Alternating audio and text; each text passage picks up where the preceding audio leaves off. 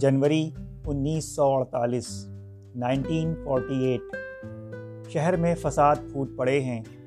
ہر طرف لوٹ مار، آگزنی، دنگے۔ حکومت کے لیے سنبھالنا مشکل ہو رہا ہے۔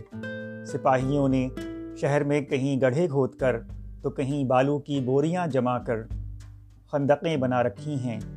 دنگائیوں کے حملے ہر طرف سے ہو رہے ہیں۔ سارا شہر جنگ کا میدان بن چکا ہے۔ دن ڈھل رہا ہے۔ حالات بد سے بدتر ہوتے جا رہے ہیں۔ اچانک پھر سے گولیاں چلنی شروع ہو گئیں۔ بموں کے دھماکے گونجنے لگے۔ سپاہیوں نے بھی اپنی طرف سے جوابی کارروائی شروع کر دی۔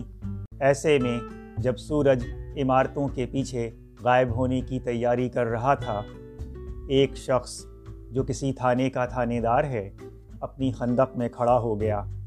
اپنی بندوق نیچے رکھ دی۔ اپنے کندھے پر بندھا ہوا کپڑا کھول کر زمین پر بچھایا، نماز کی نیت کر ہاتھ اٹھائے اور باندھ لیے۔ اس کے سبھی ساتھی خندق میں دب کے گولیاں چلا رہے ہیں۔ انہیں یہ سمجھنے کا ہوش ہی نہیں کہ یہ کر کیا رہا ہے۔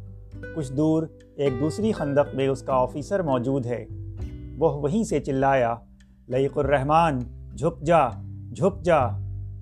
لئیق الرحمن، جناب لئیق الرحمن صاحب فاروقی مرحوم، خدا کی رحمت ہے ان پر۔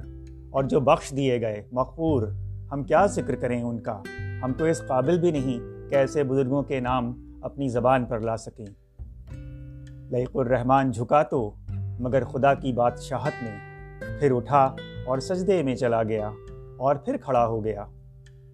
گولیاں ہر طرف سے گزر رہی ہیں۔ ان کی سنسناہٹ اس کے کانوں میں گونج رہی ہے۔ مگر لئیق الرحمن کو ان سے کیا واسطہ؟ ان کی کیا پرواہ؟ موت اور زندگی کا مالک تو سامنے ہے، وہ تو اس کی بارگاہ میں کھڑا ہے۔ اس کے دربار میں زندگی کا مول کیا اور موت کا خوف کیا۔ یہ زندگی اسی نے بخشی ہے، وہی اسے انجام دے گا اور لوٹ کر بھی اسی کے پاس جانا ہے۔